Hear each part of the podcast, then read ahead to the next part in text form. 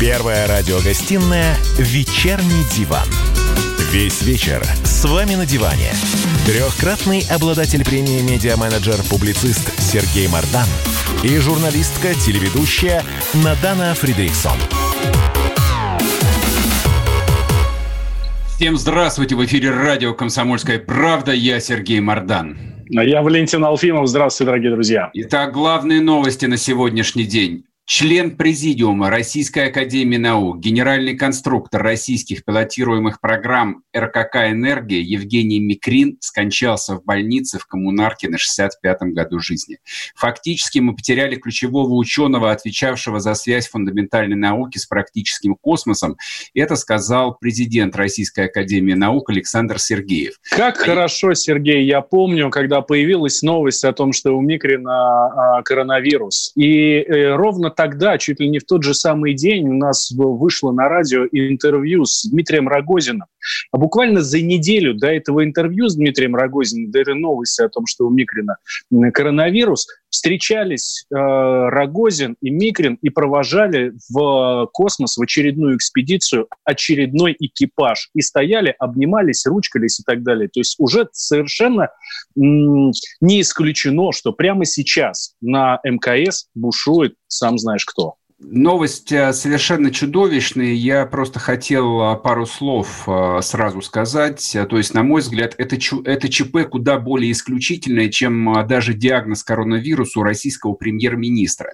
Потому что, как показывает опыт, главой правительства Российской Федерации поставить можно кого угодно, и это мало кто заметит. А вот потерять ключевого ученого национальной космической программы – это катастрофа. Причем катастрофа рукотворная. Если кого и нужно было перевести на казарменное положение с полной изоляцией, так это оставшихся в живых в России ученых. Вы можете себе представить, что в 1959 году Сергей э, Королев мог бы умереть от оспы или холеры?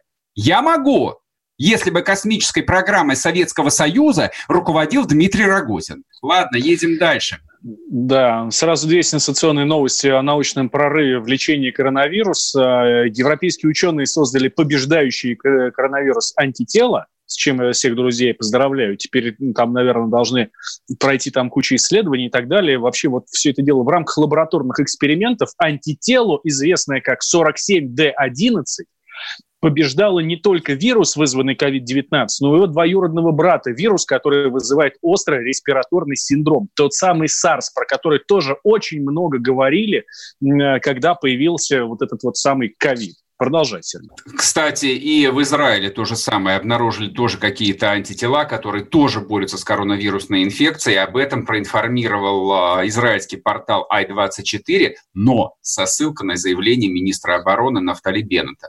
Не знаю, в общем, кто из них там что изобрел, но я надеюсь, что, что хоть кто-то в этом мире работает головой.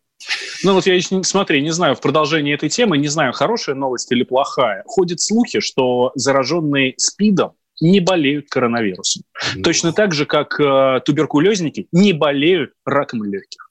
Слушай, ну хоть что-то хорошее в жизни у людей же должно быть. То есть, если у тебя есть туберкулез, ты, по крайней мере, понимаешь, что не заболеешь э, коронавирусом. Ну и последняя новость. Командир экипажа «Сухой Суперджет-100», который сгорел в Шереметьево ровно год назад, Денис Евдокимов, впервые дал интервью после катастрофы и представил свою версию произошедшего.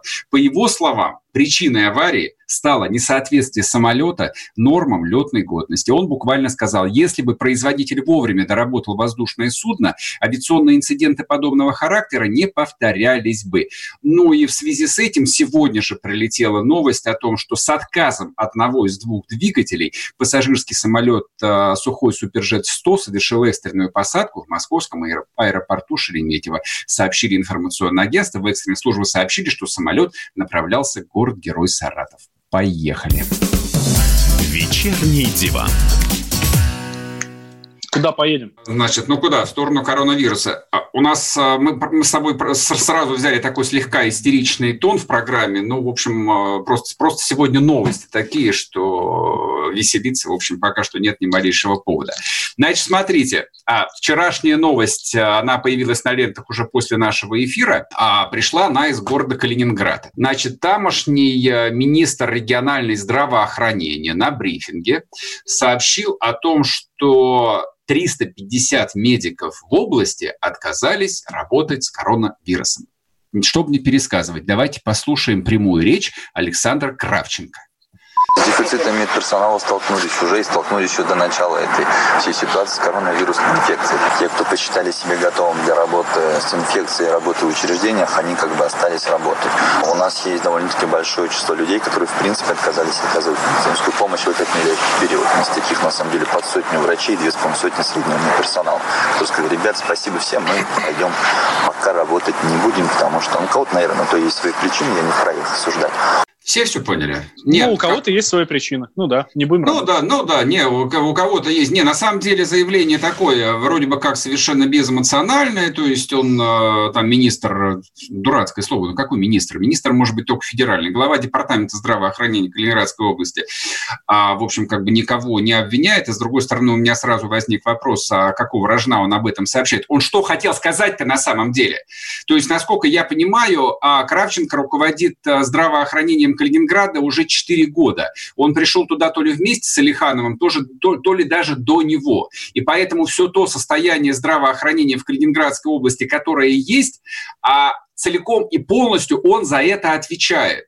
Те результаты, которые есть э, с эпидемией в Калининграде, это на 100% его ответственность. И если 300 с лишним медицинских работников по какой-то причине вдруг отказались э, работать, черт побери, э, самое время спросить э, товарища Александра, не знаю, как его по отчеству, а что стряслось? Почему эти люди отказались? Только не надо отделываться совершенно дурацкими фразами, у всех есть свои причины. Какие свои причины? Ну какие могут быть причины, что врач отказывается лечить людей?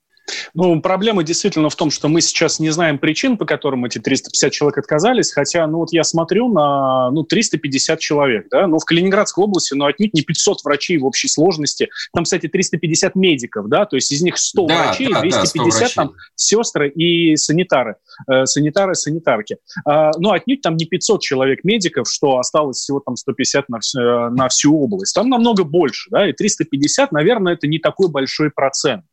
А, в, и, может быть, даже там не особо-то и заметила э, медицина Калининградской области как раз отказ вот этих самых людей. Но меня, на самом деле, все равно это сильно удивляет, а, потому что одно дело отказаться, потому что, слушайте, ребят, нас поставили в такие условия, нам, нам дали вот 800 человек коронавируса, закрыли нас с ними в одном помещении, не дали ни защитных халатов, ни масок, ничего, и заставляют работать. Вот здесь я понимаю отказ.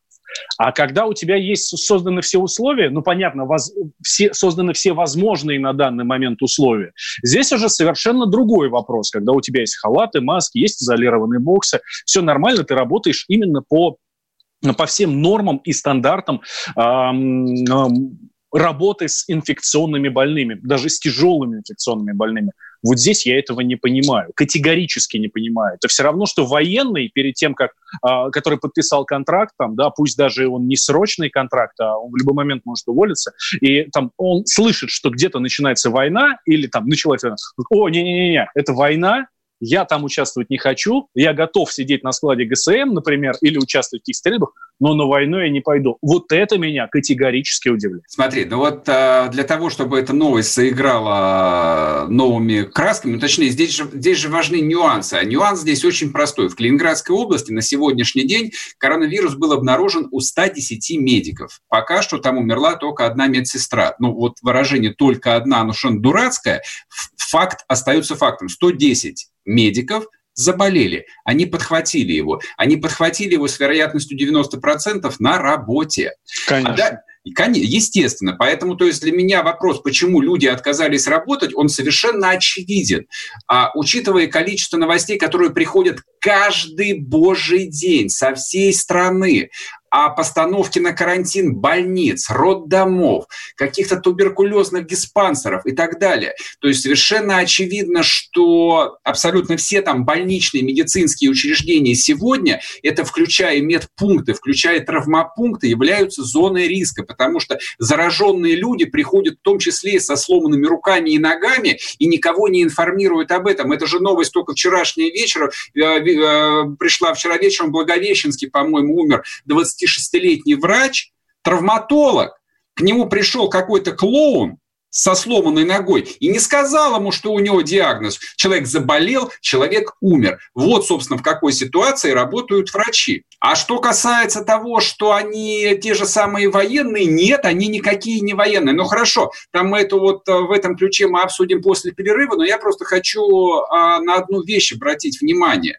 Значит, а, каждый военнослужащий, контрактник, срочник, на него заключается страховой полис заключает его, по-моему, военно-страховая компания, может быть, кто-то еще.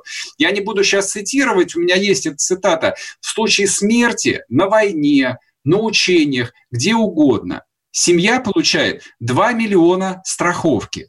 Это не считая военной пенсии, которую тоже получает семья любого офицера, сержанта, контрактника в случае его гибели. То есть они не подохнут с голоду. А нельзя было врачей застраховать с началом этой дебильной эпидемии, прежде чем гнать их в грязные зоны? Риторический вопрос, но может на него кто-то ответит. Вернемся после перерыва, не уходите. Рожденный в СССР. По матери я из Рязани, по отцу из Стамбула. Доктор исторических наук. Будем раскидываться друзьями, враги придут на наши границы. А потом у них может возникнуть мысль эти границы еще и пересечь. И просто Николай Платошкин. Мы же с вами сверхдержава не потому, что мы большие, не потому, что у нас ракет много, а потому что от мнения русских очень много зависит, понимаете? Николай Платошкин. Каждую пятницу на радио «Комсомольская правда». В 6 вечера по Москве подводит итоги недели и говорит. Ничего, абсолютно ничего, просто нифига, кроме правды.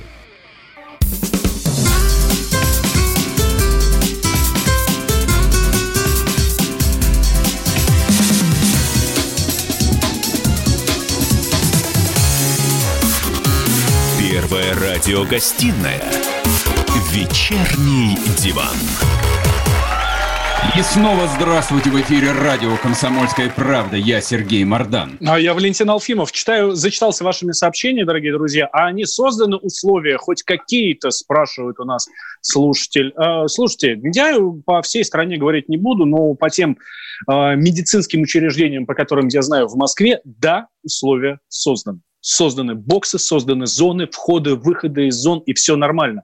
И эм, ты знаешь, Сереж, я вот тебя послушал, и могу сказать с уверенностью, ну, процентов 90, что большая часть врачей, которые заражаются, заражаются только потому, что они сами конченые идиоты.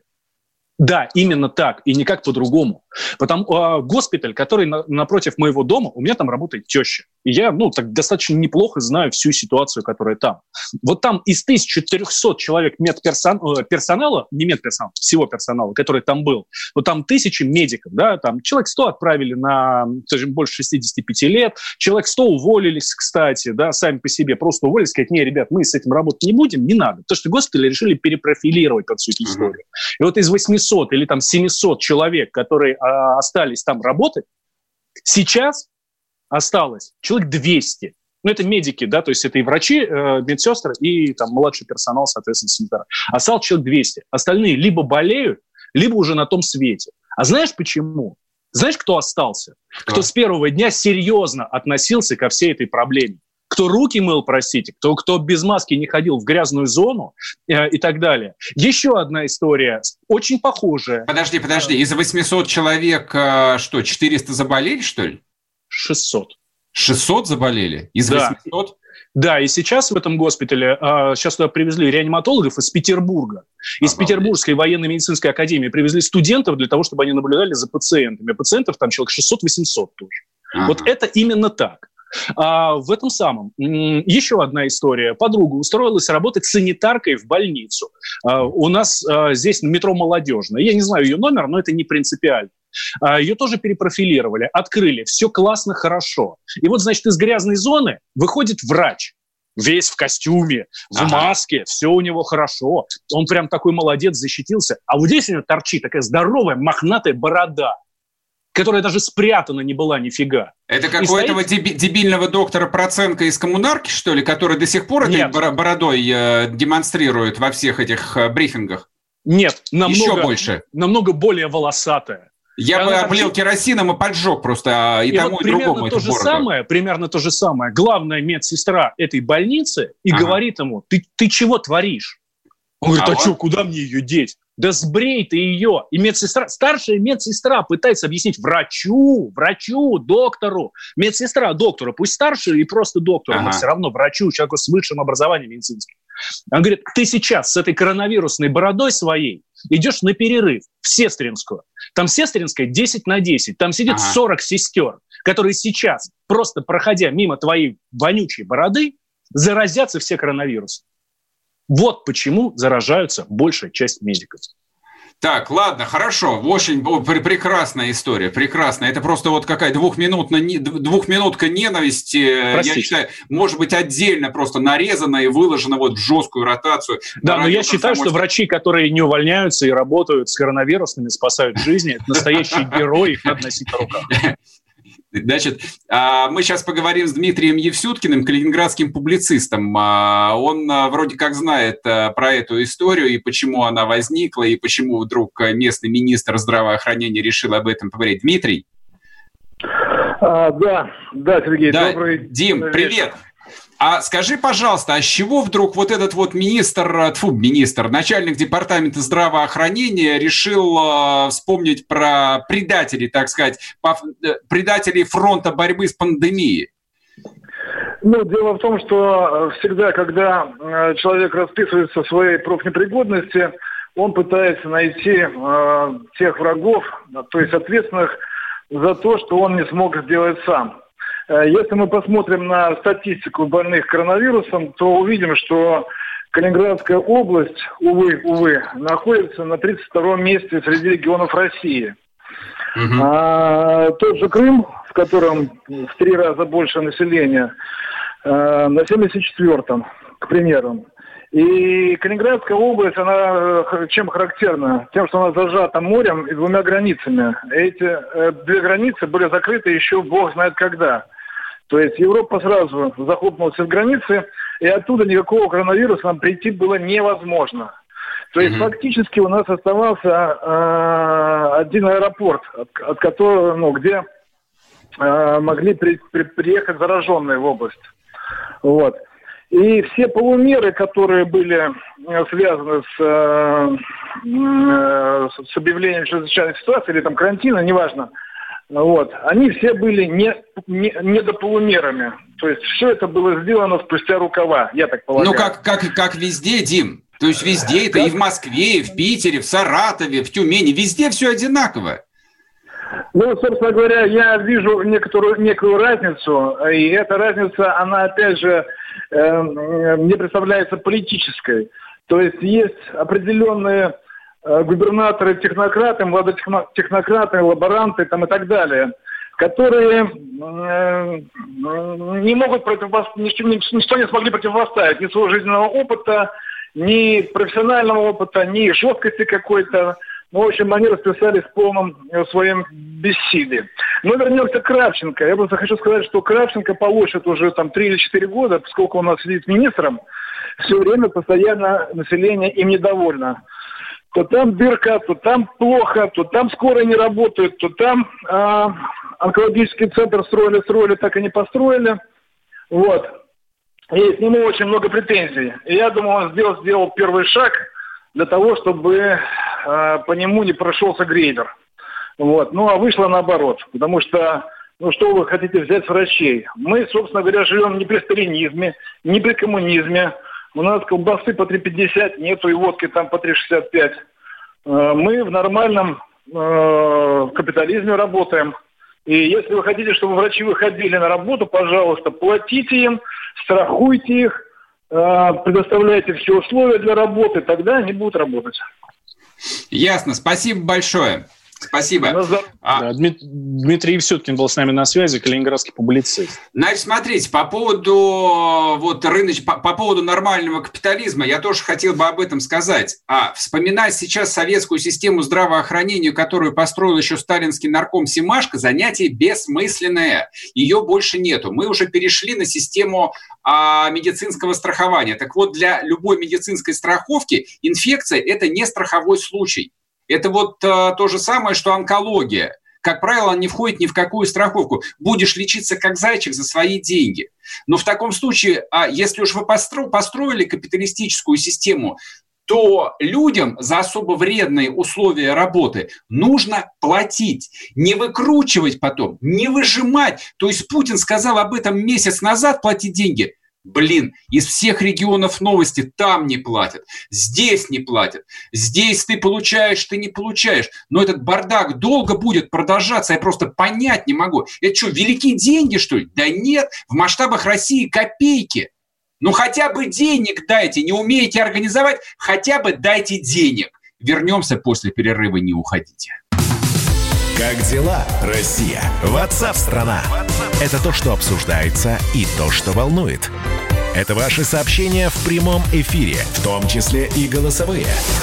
Каждый день с 11 до 15 часов с Михаилом Антоновым. Эфир открыт для всех. Включайтесь. Радио «Комсомольская правда». Радио про настоящее.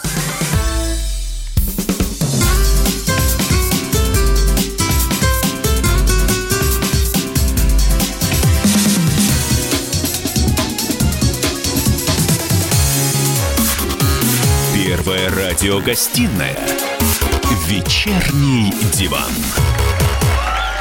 И снова здравствуйте в эфире радио «Комсомольская правда». Я Сергей Мордан.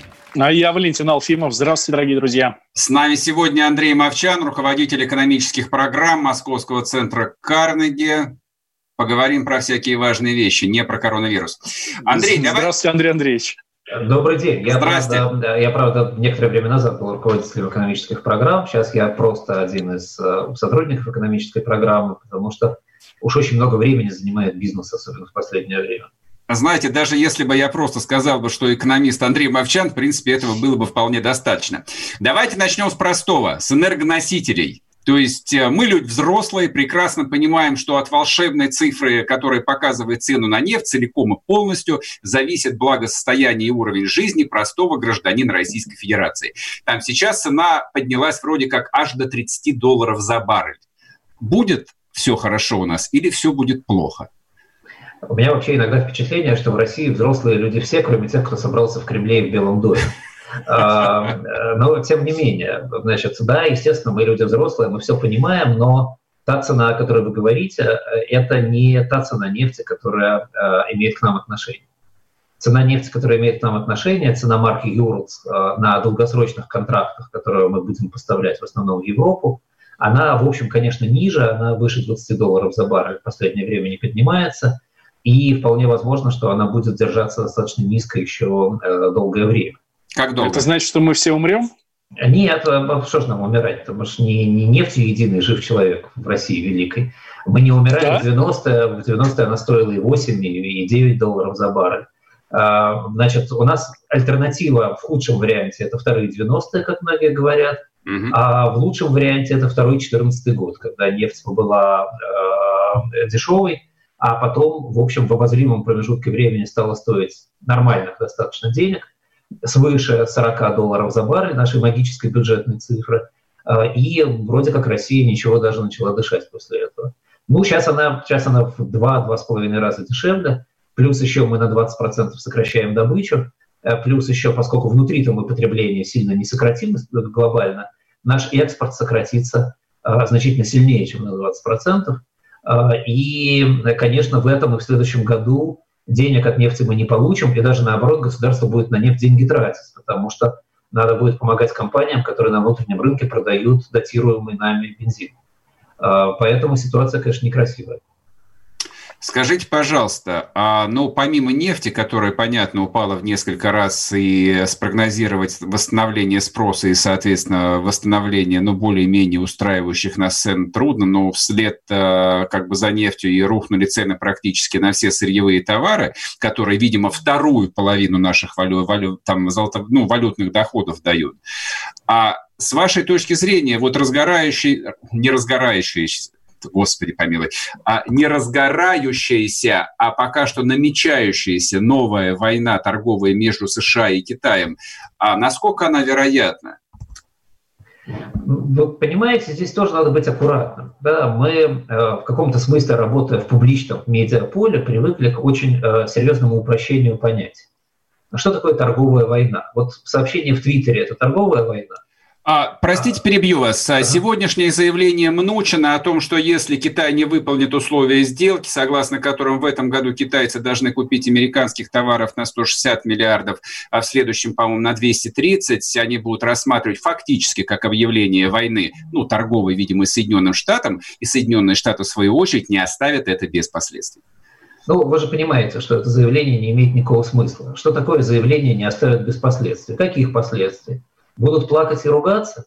Да, это не делается экономическая политика заявлениями. В том Новые пошлины? Трампа. Может быть, будут, а может быть и нет. Что такое Разрыв контрактов каких-нибудь? Кто знает. Что такое 160 миллиардов? Это примерно одна пятая часть от э, всех закупок Китая в Америке в год. Да? Ну, купят они, э, а если не купят, то как-то договорятся по-другому. А если не договорятся, то еще там на 5 миллиардов возникнет пошлина на фоне э, пакета стабилизационного размером в 4 триллиона долларов, который сейчас Федеральная резервная система выложила на полку, на фоне э, мер стимуляции в размере полтора триллиона, которые выложил Китай, э, все это смотрится как, э, знаете, неровности рельефа на очень плоской равнине, э, которое можно пока игнорировать. Сейчас, если надо за чем-то наблюдать, то надо наблюдать за тем, как э, экономический эффект от э, эпидемии а точнее не от эпидемии, а от действий правительства в связи с эпидемией, повлияет на экономики и Китая, и Америки. Вот, вот там, там есть очень много вопросов и очень много «но». А как уж они будут между собой торговать, и будет это плюс 50 миллиардов или минус 50 миллиардов, по сегодняшним масштабам, в общем, не имеет ровно никакого значения. При этом, последняя фраза на эту тему, наверное, надо понимать, что ни Америке, ни Китаю сейчас нехорошо. Uh-huh. А когда э, подобным странам нехорошо, они склонны договариваться значительно больше, чем когда им хорошо. Они начали торговую войну на фоне 3% роста американского ВВП, 7% роста китайского ВВП, 3 триллионных китайских резервов и американской доминирующей позиции в мировой торговле. Сейчас ситуация поменялась, сейчас им надо спасать собственные бюджеты и той, и другой стране. И э, увеличение оборота межстрановой торговли для них это одно из средств спасения. Поэтому я думаю, что громкие заявления будут, потому что политики должны их делать, конкретных рестриктивных действий не будет. Вы знаете, я когда читаю вот подобного рода новости о том, что американцы подписали план значит, спасения экономики на 4 триллиона, о том, что китайцы кому-то дали там 200 миллиардов и так далее, и так далее, у меня, в общем, возникает а, комплекс неполноценности, потому что, ну, я в голове держу российские цифры о том, что, в общем, мы всей своей авиационной отрасли дали аж там какие-то 30 миллиардов рублей. Всему стройкомплексу на достройку вот этих вот обманутых вкладчиков выдали аж 3, 30 миллиардов рублей, то есть по нынешнему курсу это какие-то жалкие там 500 миллионов долларов. А, а почему а, российский Центробанк, почему российское правительство не рисует деньги так, как делают это все? А, ну, смотрите, давайте начнем с конца. Значит, рисуют деньги фальшивомонетчики. Но я имею в виду, не занимается эмиссией, не занимая, то есть не накачивает денежной массой экономику. Окей, это вот это вот это правильный хороший вопрос. Значит, заниматься эмиссией и накачивать денежной массой тоже разные вещи. Американцы и китайцы не занимаются эмиссией в данный момент. Они, они увеличивают денежный агрегат по-другому. И делают они это потому, что в связи с особенностями их экономики и принятыми решениями относительно карантинов денежная масса в экономике резко упала. И поскольку она резко упала, к ней надо добавить денег, чтобы восстановить нормальное обращение. Это, это не сделает экономику как бы Э, не создаст экономику, экономики здоровья, но это mm-hmm. даст возможность выжить. Это не э, увеличивание болезни, но снижение температуры. Mm-hmm. Значит, в России, в России сейчас, в силу особенностей российской же экономики, э, снижение денежной массы в экономике сильно меньше, чем в Америке. Ну, в частности, потому что в Америке 55% ВВП малый и средний бизнес и 70% сервисы, а у нас сервисы 45, а малый и средний бизнес по самым оптимистичным подсчетам 18 да, а карантины действуют в основном на сервисы и на малый и средний бизнес. В России э, проблемы монетарного агрегата как таковой нет. А вторая особенность, которая здесь есть, это то, что в Америке и во многом смысле, в большом смысле в Китае есть привычка общаться с обществом, э, как бы заранее проговаривая правила игры.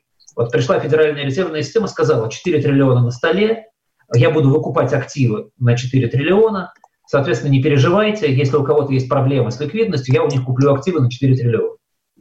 В России э, политика абсолютно другая. В России власть придерживается жесткой переговорной позиции с обществом. Власть приходит и говорит, ну что, вам плохо совсем, ну вот вам 5 рублей я дам, день проживете на 5 рублей, дальше посмотрим. Mm-hmm. Через день я могу еще 5 рублей дать, а могу и не дать, так что вы не тратите все 5 рублей, вы отложите на завтра. Потому что если я вам скажу, что я завтра дам, так вы эти потратите сегодня все. Пропьете, а более того. Да, про, вот. Поэтому значит, российская позиция – это давать мало и постепенно, по мере того, как мы видим, что не дать нельзя. И российская власть, конечно, будет приходить на конкретный объект, на конкретное место, говорить, окей, вот здесь не достроили дом для обманутых вкладчиков, я дам сюда денег. Вот здесь не достроили, да. А вот здесь еще строят, у них еще есть деньги. Значит, пускай строят, я им ничего не дам сегодня. А, это вопрос ментальности, вопрос того, что мы такую власть как бы принимаем, за нее голосуем, и она так с нами работает. That's okay. Угу. Понятно. А скажите, пожалуйста, на самом деле, то есть вот э, в Россию ну, экономический кризис вместе с эпидемией пришел ну, уже полтора месяца как? Ну, в моих ощущениях, по крайней мере. А, и по сравнению с той же Америкой, которая, в общем, практически сразу там сообщила про эти пресловутые 4 триллиона, никакой более-менее внятной экономической программы, ну, в целом, ну, хоть, хоть какого-то видения, так никого и не, не, не прозвучало. Более того, мы еще и премьер-министра то ли заменили, то ли временно заменили. Это долго будет продолжаться? Это тоже вот национальная особенность или нет? Ну, смотрите, я, собственно, ответил в предыдущем ответе. У нас есть некоторый способ общения с обществом, который отличается от американского.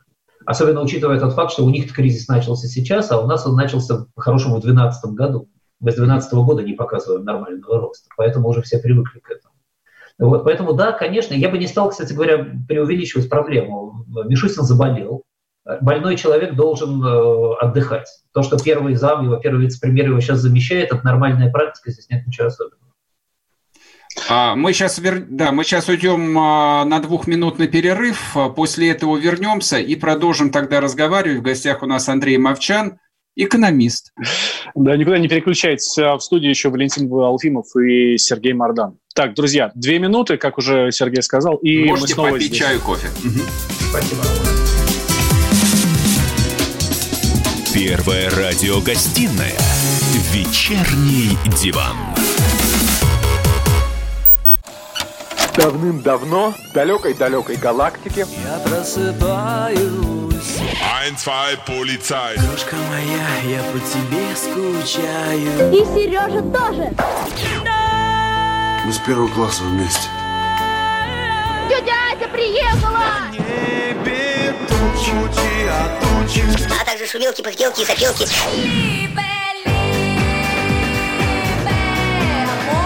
Это не ностальгия, у нас просто память хорошая. Мы услышали одну фразу или песню, почувствовали вкус, который мы называем вкусом детства, уловили запах и тут же мысленно перенеслись на несколько лет назад.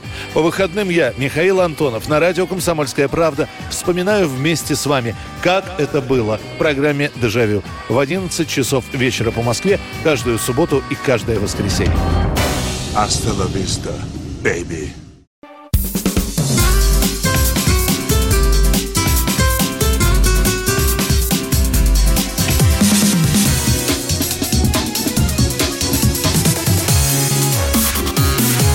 Первая радиогостинная «Вечерний диван». И снова здравствуйте в эфире радио «Комсомольская правда». Я Сергей Мордан. А я Валентин Алфимов, и у нас в гостях экономист Андрей Мовчан. Андрей, скажите, пожалуйста,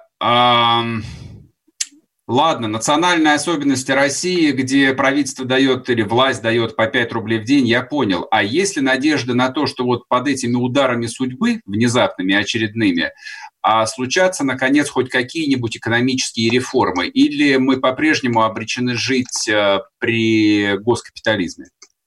Знаете, это э, забавно. Я сегодня, э, несколько часов назад, разговаривал с послом Франции в России.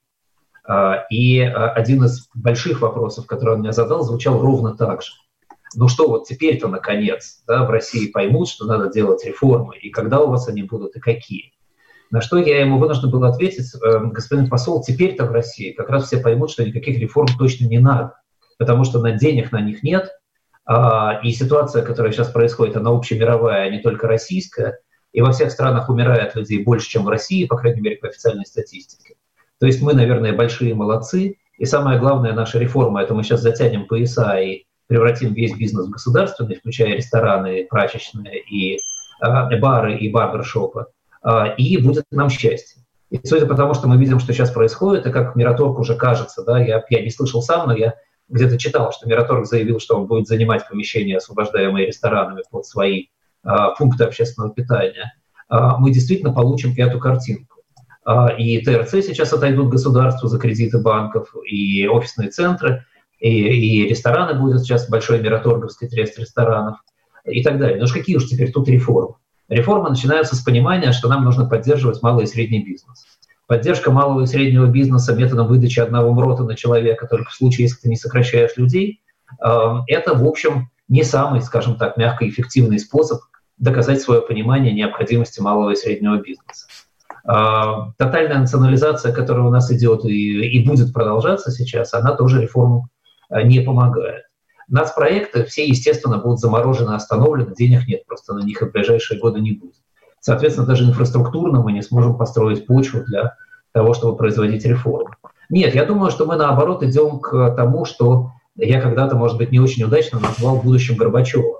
А, он, если помните, там, сколько, 35 лет назад говорил, что мы должны иметь такой социализм с человеческим лицом, в котором э, есть инфошив, есть там кафе, есть э, мелкие предприятия, которым э, партийные комитеты разрешают работать, если они идеологически правильно себя чувствуют, а сверху мощная, хорошо организованная э, машина государственного капитализма. Мы построили капитализм, безусловно, у нас макроситуация абсолютно капиталистическая, но вот теперь нам осталось построить госмашину и не извести весь бизнес до э, маленьких кафе и инфошива, и мы будем просто ровно там. А мне Реформ... Угу, Реформ так. не будет не только в экономике, но и в других сферах тоже, ну, в частности, в здравоохранении. Сейчас же мы понимаем, что надо все перестраивать после вот этой вот э, пандемии. Вы знаете, я даже не уверен, что мы это понимаем. Э, во-первых, потому что я не уверен, что э, у нас есть кому это квалифицированно понимать. А во-вторых, я сам, ну, я не понимаю ничего в здравоохранении. Но вот я сам сейчас, как вы назвали меня экономистом, на самом деле у меня нет экономического образования, я финансист, я инвестор – да, но вот как финансист и инвестор я, я не вполне тоже понимаю, как нам это перестраивать. Нам готовиться к очередной пандемии, а если она будет через 50 лет или через 100? Нам что, нам возвращать э, то количество врачей, которые были? Так это же выльется в сокращение зарплат у врачей в два раза, потому что денег никто им не даст сейчас. Все деньги пойдут на ракеты либо на парады. Да? А, нам э, что, нам менять э, систему управления медициной? Так она у нас такая же, как все остальные экономика и все остальные жизни. У нас море чиновников, огромное количество отчетов, которые все должны заполнять, очень мало пространства для свободы и силовики, которые арестовывают всех, кто делает что-то не так.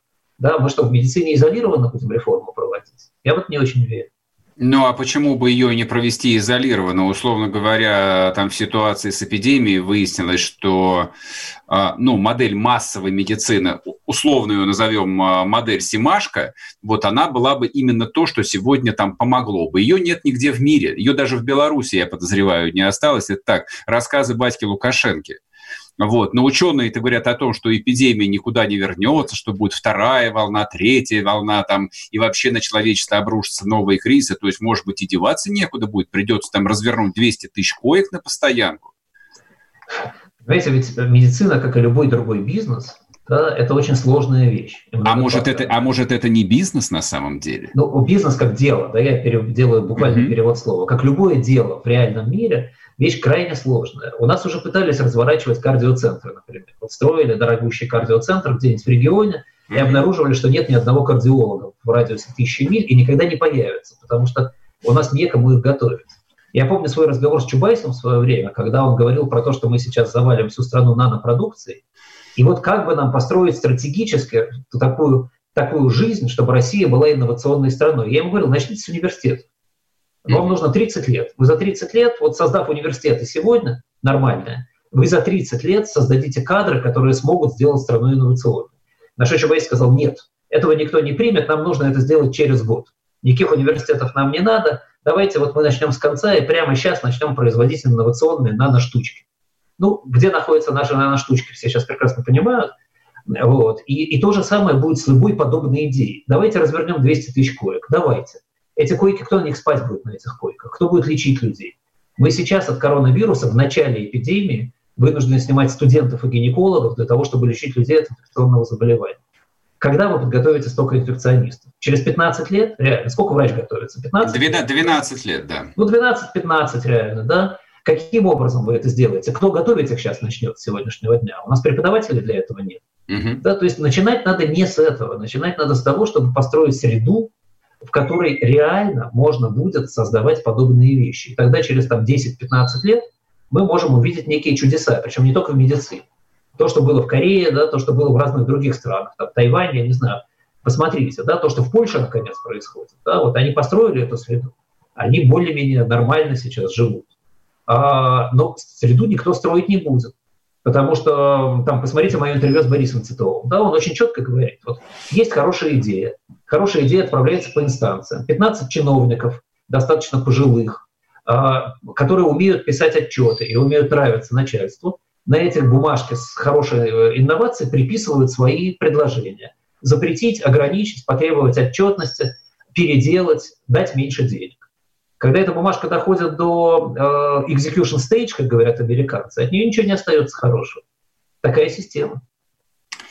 Андрей, к сожалению, у нас заканчивается программа, а вы оставляете совершенно безрадостные личные у меня ощущения, полной беспросветности. Я не успеваю вывести вас на позитив. Надеюсь, что мы с вами пообщаемся через какое-то время еще раз, и, может быть, у нас даже будет повод а, увидеть свет а, в конце этого бесконечного северомуйского темного тоннеля. А, друзья мои, мы с вами прощаемся до завтра. Будьте здоровы, не болейте, берегите себя. Пока. До свидания. Счастливо.